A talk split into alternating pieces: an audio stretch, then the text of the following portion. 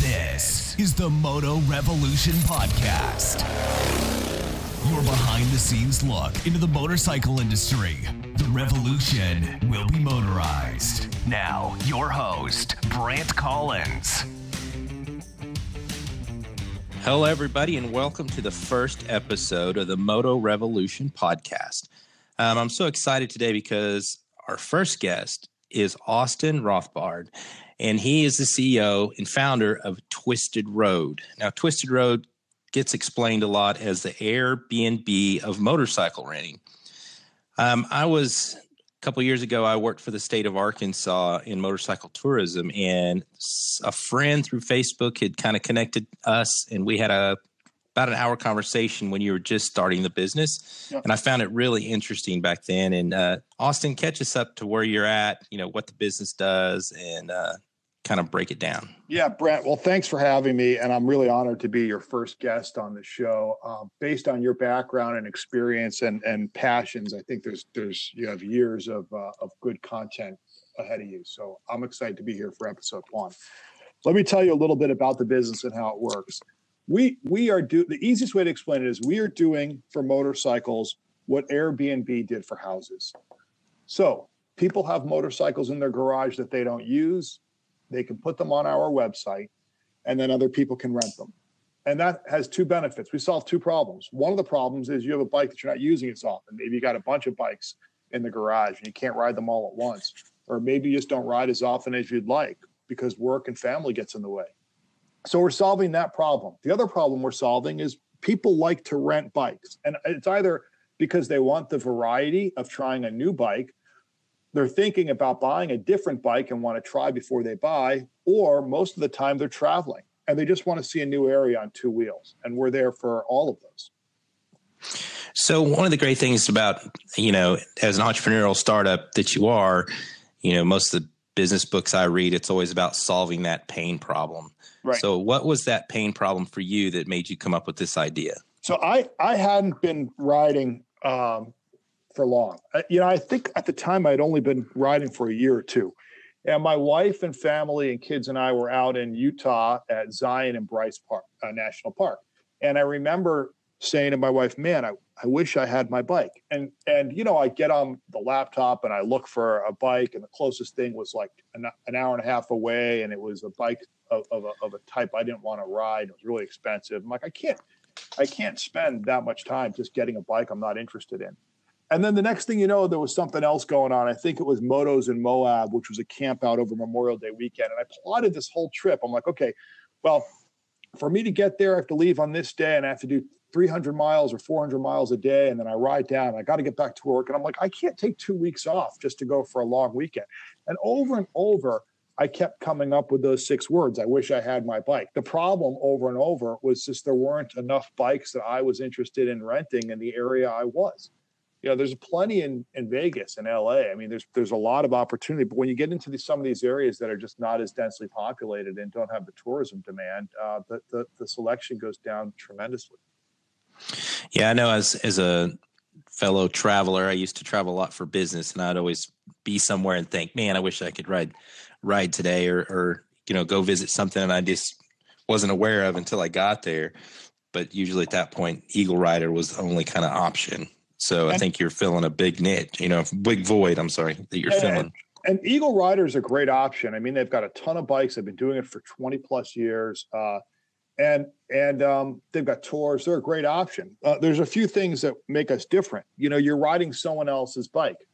Some people aren't comfortable with that, but a lot of people are. And after the ride's over, you get an opportunity to go on the site and rate your experience. There's three ways you can rate it. The rider can rate the owner gets to rate the rider, and then the rider also gets to rate the bike. And we found that the combination of three ratings has been really worked well for us and for the community. So one of the things that I try to tell people all the time about your service, and the first thing I ever get from them is, I'm not letting anybody ride my bike. And right. What happens if somebody wrecks my bike? So right. How do you answer that question? Because I'm sure you get that a lot. All the time. There's two things here that we're talking about. The first is the person who doesn't want someone to rent their bike, which is totally understandable and acceptable. Before we started, we surveyed 1,000 riders, and only about 10 to 15% said they'd want someone to rent their motorcycle from them. And so we said, well, that's okay. We don't need 100%. If we can do this on 90% or I'm sorry, 10% of the bikes in the country, we'll have a successful business. In fact, if we could just get to 1%, we'll have a successful business. So we understand that. Look, Brent, my house is not on Airbnb. I don't want anyone sleeping in my bed. So I understand it. But the second part of the question is, what happens if something happens to the bike? We make sure that the owner is paid for any damage that happens to the bike during the ride. If there's mechanical issues, that's on the owner. But if there's any damage due to an accident or the bike drops or anything else, we make sure that the owner is paid for it. 100%. Very good. So now what about, how do I know as a person renting my bike with the liability portion, or who am I renting to? How do I know, how do I know they're qualified to ride a bike? Well, there's a lot of verifications we go through. When I initially came up with the idea, I remember thinking, God, there's a lot of bikes in people's garages where I want to rent. I know they're sitting here. I just know that, I'm sure somebody would take $100 for me to rent their bike, but nobody trusts me. I'm an unknown. They don't know who I am. And at that point, I realized that the core of our business, there were two pieces. The first was we had to build trust. And the second is we were building a community. So across those two, building trust all comes down to the rider verification. There's a lot of information we get from a rider. We take their driver's license and we immediately check it with the DMV and make sure they have a valid endorsement and it's not suspended. So we do that. We also get a copy of their insurance card for the rider. We get all of their riding history.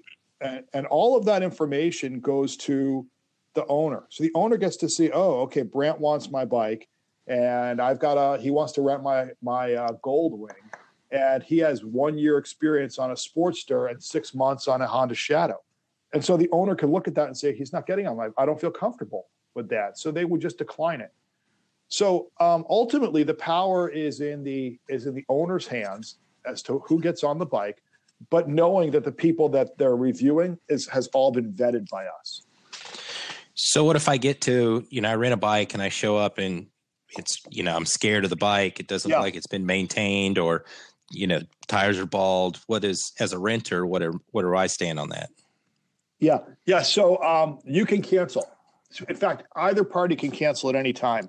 So let's say that you're about to go on the ride, and the day before you look and you're going to be in Tampa, and there's horrible, horrible rains coming through. Well, you just cancel it. We'll give you a full refund. It's not a big deal. Or you get to the bike and you take a look at it and the tires are bald, or, the electronics aren't working well. Same thing, just cancel, get out of there. On the flip side, if you're stumbling around, or you're a little bit, you smell like alcohol, or you don't have any gear, or you get on the bike and you don't know how to start it, and the owner's like, man, I don't feel comfortable with this guy on my bike, he can cancel. So both at the transaction, at the final meeting, either party can get out for any reason. You kind of need to do a handshake saying we're both comfortable here with each other in order to go. Right. So what about some state, like here in Arkansas, we're a helmet-free state. You don't have to wear a helmet. Although I suggest everybody does, and 9 times out of 10 people do. But is there any kind of issue with that? Like, I guess you just turn down a guy if you felt like he needed to wear a helmet. Yeah. Well, here's what it comes down to: is we don't require any helmets. The way we approach the helmet laws is that every rider needs to be responsible to follow whatever local, state, or federal laws are going on wherever they're renting the bike. That's it. So they rent a bike in Arkansas, they go to the next state, if they're not wearing a helmet, they hit the next state and they need a helmet, they're responsible for wearing a helmet. It's really up to the rider to be responsible and safe. Well, very good. I mean, I think I love this service. I know a couple of years ago when we first talked, I remember searching in Arkansas, and I don't even think there was a bike then, and I just did a search. How many we got? Let me see. I'm going to pull Arkansas. Let's see. I had pulled up, I did a search for Little Rock. Yeah, and I've seen a few. 50 miles. Okay, yeah, a little. Yeah, and they were close to me too, so that was. Let's see, searching right now. Yeah, So on the side, you can pull up bikes within 50 miles of Little Rock. And then, so I've got just 6 miles, 7 miles for me, Road Glide, Cabot, which is about 23 miles. Yeah. And then even a Sportster. BMW 650 GS up for $100 a day up around Fort Smith. So, and then like one of the ones I seen was kind of interesting to me. It was around Fayetteville is where all the good roads are at. There's somebody that has a CBR 250. That's like a fun little bike, but it's only like $45 a day. Right. So that's a pretty good budget. So do they set their own prices? Yeah, that's exactly how it works. The owner of the bike sets the price. And the interesting thing about that is that if you say, well, no one's getting on my bike for under $300 a day, you could set it at 300, but you're probably not going to get any takers. And if you set it for 100 a day, you may get takers that want the bike for a week, Brant. And so, there's kind of a weird balance between, hey, I don't want anyone on it for less than this amount because it's not worth my time. And also knowing that if you set it at a fair price, you could get someone who takes it for a week or two. You know, when I talked to a couple of guys, they, like I said, I'm not going to rent my bike, and they're throwing a fit. And I was like, well, you have 20 bikes in your garage, because a lot of guys have more than one bike. Or even if you were just to go buy some bikes and basically you could start your own rental service. If you lived in an area that's got high traffic and high volume, you could pretty much do that. Is anybody doing that? Yeah, we have a few people who are doing that, who have a fleet of motorcycles, and then they just rent them all out. They've been very busy, and it's been good for them. We always like to say that the owner, here's a question we get. Someone will say, hey, I'm thinking about putting on my my Ducati Scrambler. Okay. How many rides and rentals can I expect to get? I live in Fayetteville. And here's the thing. What I'm hearing that question is it going to be worth it for me to list my bike? Is it going to be financially worth it for me to put my motorcycle on here? And the answer is always, I don't know, because, there's some people have not gotten a rental, and there's some people who have made over $3,000 with us. And a lot of it has to do with the type of bike and the location. So in LA, we've got Ducati Scramblers. They do well. They're nimble. They're good in a bunch of traffic. People can lane split. When you get out to Denver, Triumph Tigers do really well. And so it's a really regional thing. But there's no downside to putting your bike on this site, Brant, because if you put it on and you never get a rental, you're no worse off than you were if you hadn't listed. And listing only takes about, 3 minutes. Well, let me just some advice to some people that are thinking about renting or who are renting is it's about marketing, right? Because I know that if you look at your area and know when there's big rallies coming in or where the if there's some events coming in around or like conferences where people are coming in for the weekend, they might want to rent a bike for a day. I know I was at a rally in Harrison, Arkansas, and a guy trailered his bike down from, Chicago or something, been looking forward to this ride. And then he got there and for whatever reason, his motorcycle wouldn't start. Oh, really? And I actually pulled out the app and tried to find him a bike, but there wasn't anything close enough for him at that time. But right then on the spot, he would have done it, right? Because he was here to ride. What's funny? So I see. Yeah. What's funny is we just had a huge weekend at MotoGP and the Handbuilt Show in Austin this past weekend. And we have a lot of bikes in the area, but we were literally getting people on Thursday submitting bikes to list for the weekend and saying, emailing us saying, hey, approve it as fast as you can. I want to make sure I get my rental in, get someone to rent it this weekend for the Handbuilt Show or for MotoGP. Right. And so, but the reality is we were getting rentals for this weekend. People started renting bikes back in, I think, January. They were locking in their bikes. So, if you wait till the last minute, the chances of you getting a rider are going to be a little bit lower. So that's like a perfect example. So I've been to MotoGP and the Handbuilt Show. Yep. And, I'd have to get in. I flew in for work, and then I had to rent a car to drive, or I think I'd take an Uber to go to the Handbuilt Show. Yep. been way more fun just to ride a motorcycle. It's not that far, you know, but then I could have been a part of the part of everybody else's fun instead. Yeah, of just, let's talk about that. Let's talk about that, because I'm going to break that down for you. First of all, there's a guy who has a bike on our site who every time he travels for work, he rents a bike with us and he expenses it. So instead of expensing the Uber, you might have actually been able to expense the bike. Yeah, that's a smart move. All right, so let's start with that. The second thing is this weekend, we had a ride on Saturday morning. And what we did was we invited everybody who has a bike in the Austin area listed on Twisted Road, and anyone who's in town for MotoGP renting with us, and any of their friends to go on a ride with us. And so we met at a coffee shop, a Moto Cafe, got coffee and breakfast burritos, and we went on a ride. And so now we're bringing the community together. So if you were in town for MotoGP, maybe you didn't have something to do Saturday morning, you could have gone on like a 3-hour ride with us and just, you know, met other people in the community.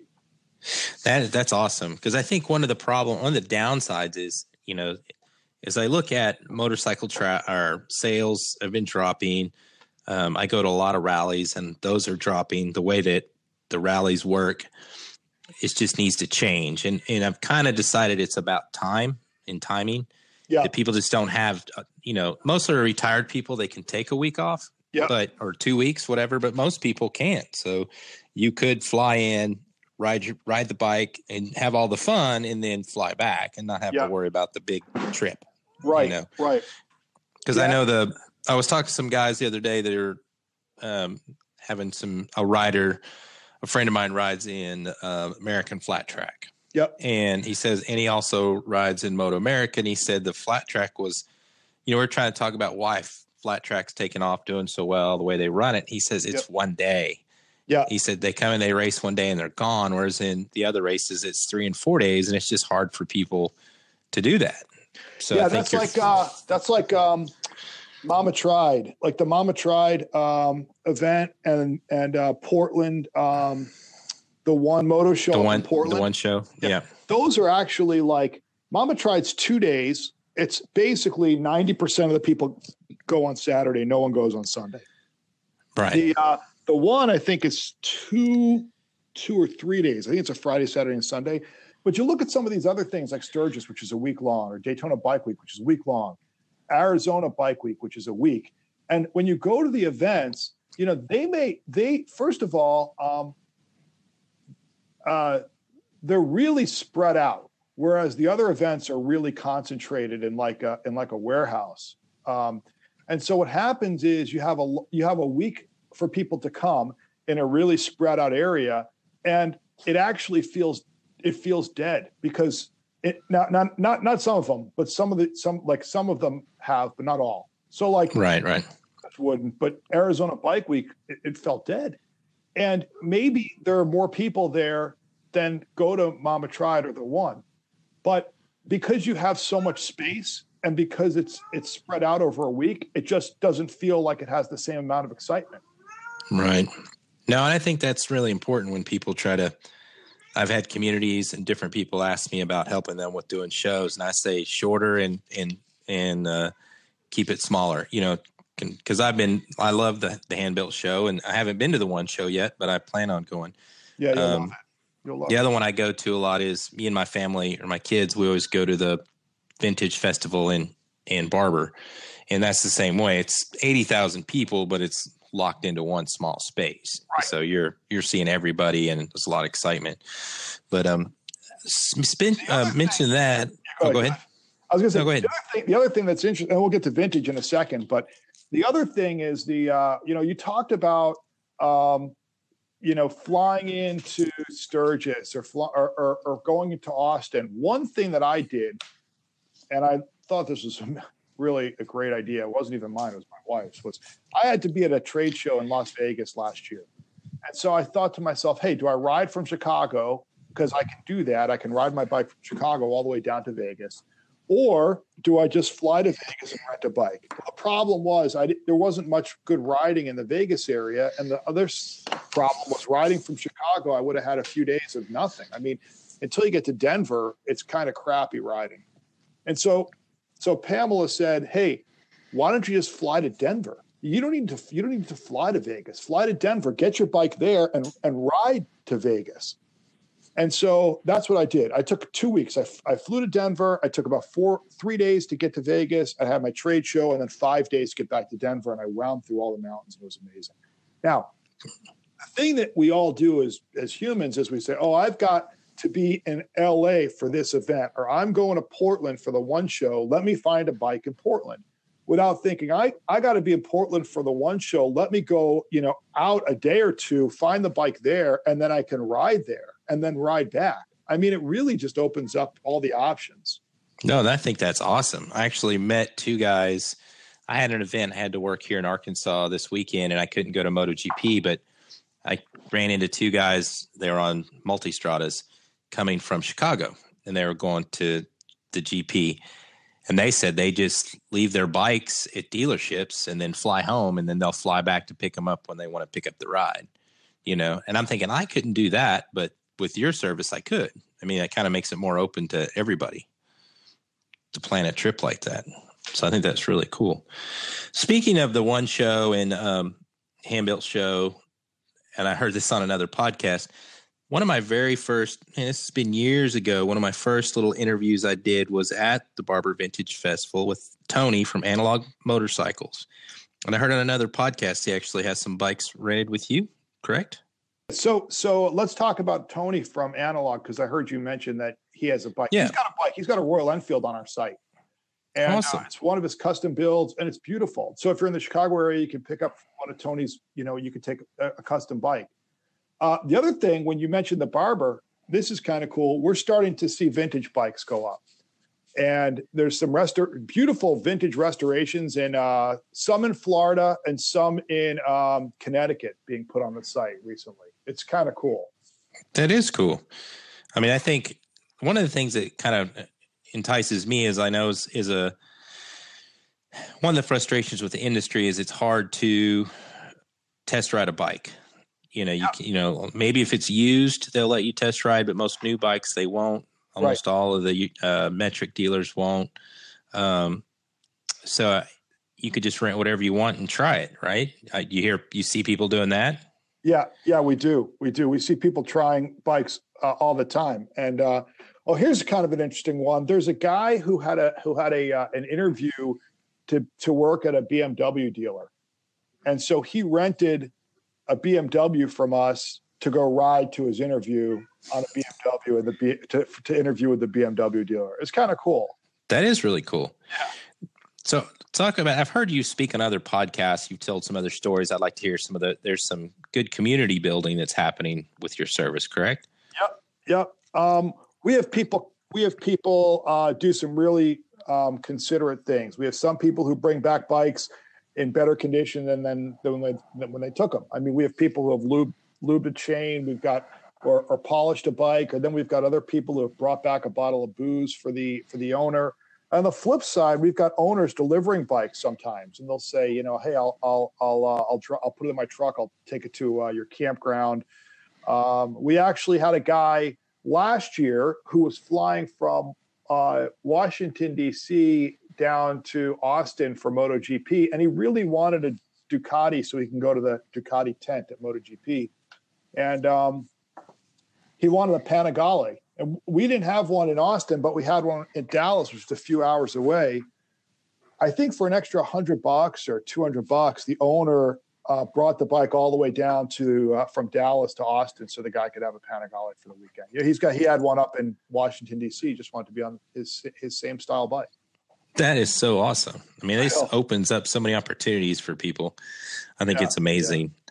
So I think the service is great, and I think it's going to grow and do great. I'd like to ask you a few more questions now, just on the business side. So as an entrepreneur myself, I'm looking at your background. You were the CEO of World Kitchen, president of World Kitchen. They do Pyrex, correct? Yeah, they're Pyrex and Correll's parent company. And then you got Kohler Company, Plumbing, Brunswick, and Cabo Yacht. So You've worked for some big companies. How does it feel being going from a CEO to a bootstrapper? Well, you know, I've run these companies, which is the smallest company I stepped into already had 40 employees and $20 million in global sales. And then the largest was, I think I had 1,000 people at one point, and I think I had $500 million in annual sales. So I've never run anything with zero until now.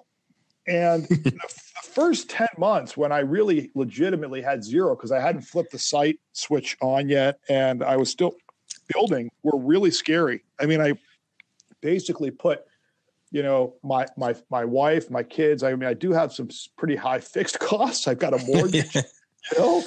And, so, but here's the good news with us. I mean, I turned this switch on October 16th of 2017.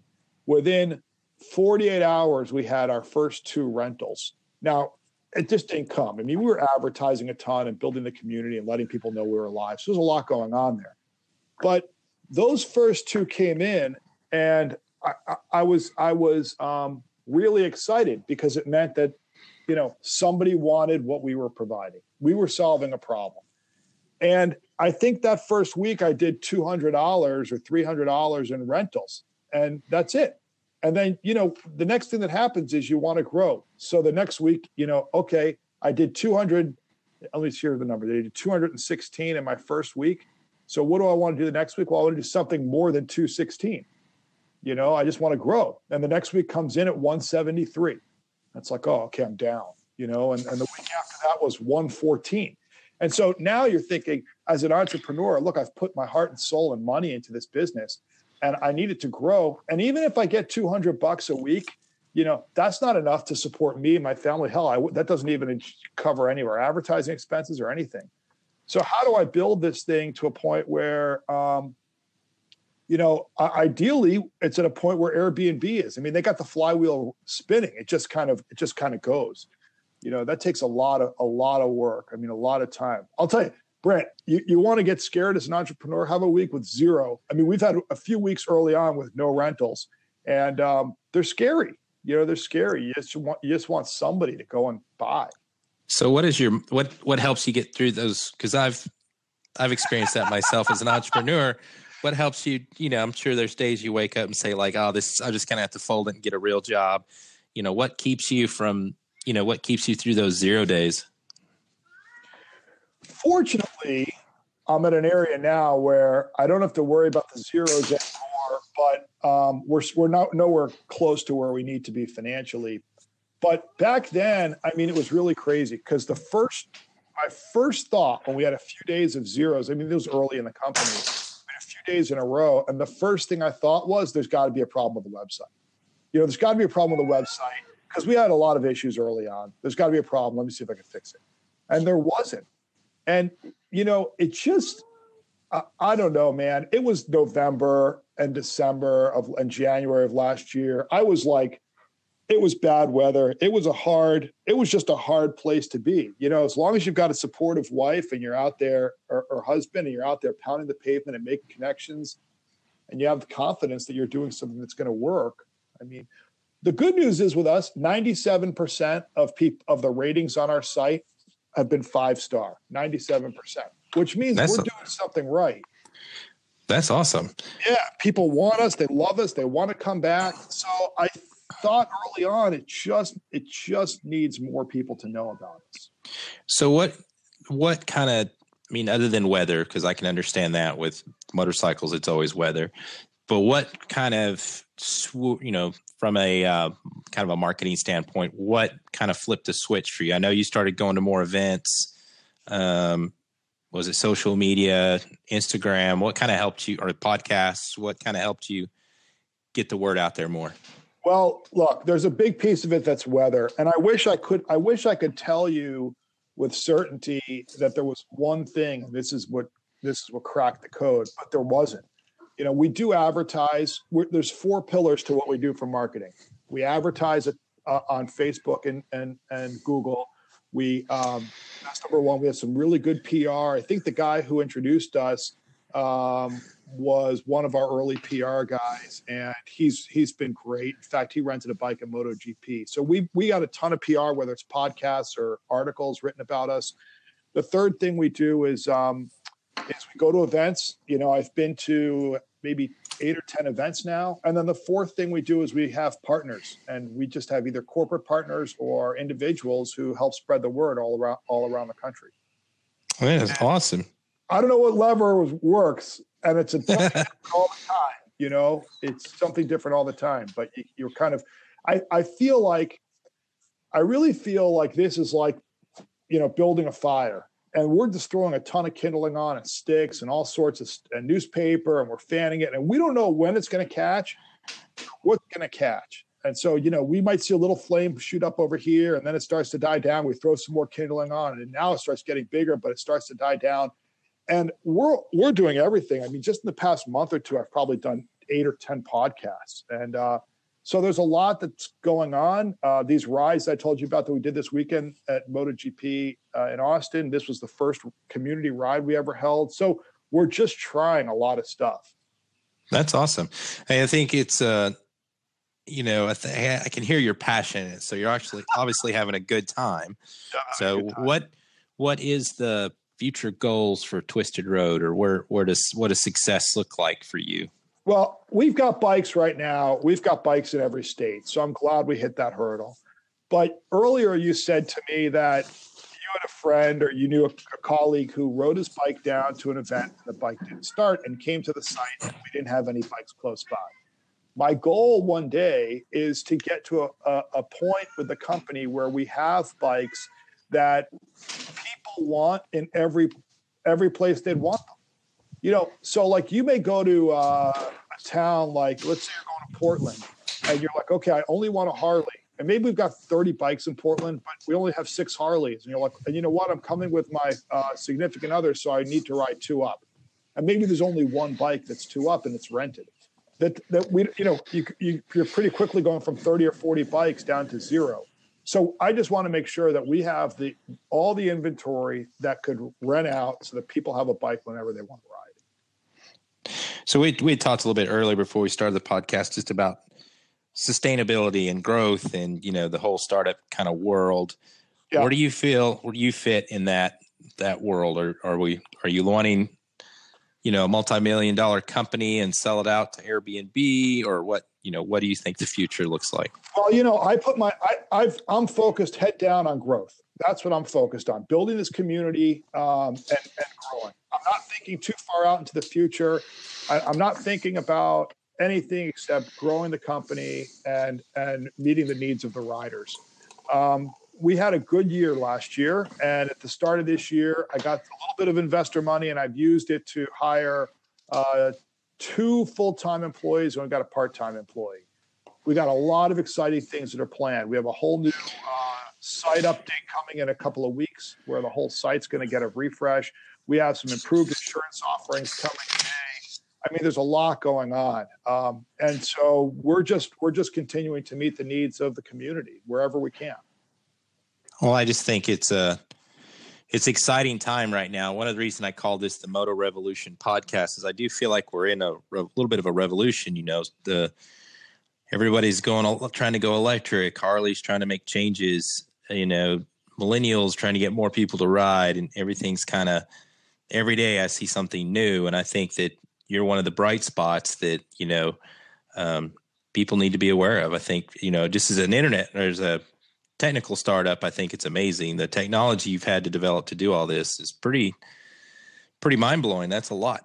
So I think it's going to be great. It's a revolution. And I take it, it's almost a renaissance. I mean, we didn't have, like, look at the Handbuilt Show for a second. Everyone says it's a motorcycle show. It's not a motorcycle show. Let's be honest. It's an art show. And yeah.